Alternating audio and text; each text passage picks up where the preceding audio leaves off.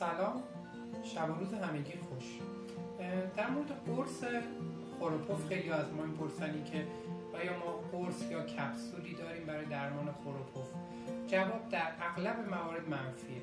درمان خوروپوف با قرص و کپسول نیست مگر اینکه خوروپوف به دلیلی باشه که اون دلیل با قرص یا کپسول برطرف بشه. برای شما یه مثال می‌زنم.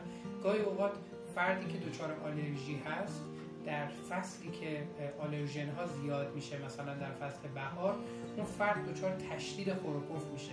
به دلیل اینکه مجاری هوایی اون فرد ملتهب میشه دچار احتقان میشه و این التهاب و باریک شدن راه هوایی باعث میشه خوروپوف اون فرد تشدید بشه یا حتی اون فرد خوروپوف نداشته باشه خوروپوف به وجود بیاد.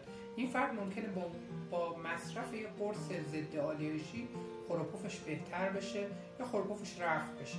ولی به صورت کلی برای افرادی که تقریبا همیشه خوروپوف می‌کنن خوروپوفشون به دلیل آلرژی به دلیل عفونت باکتریایی نیست.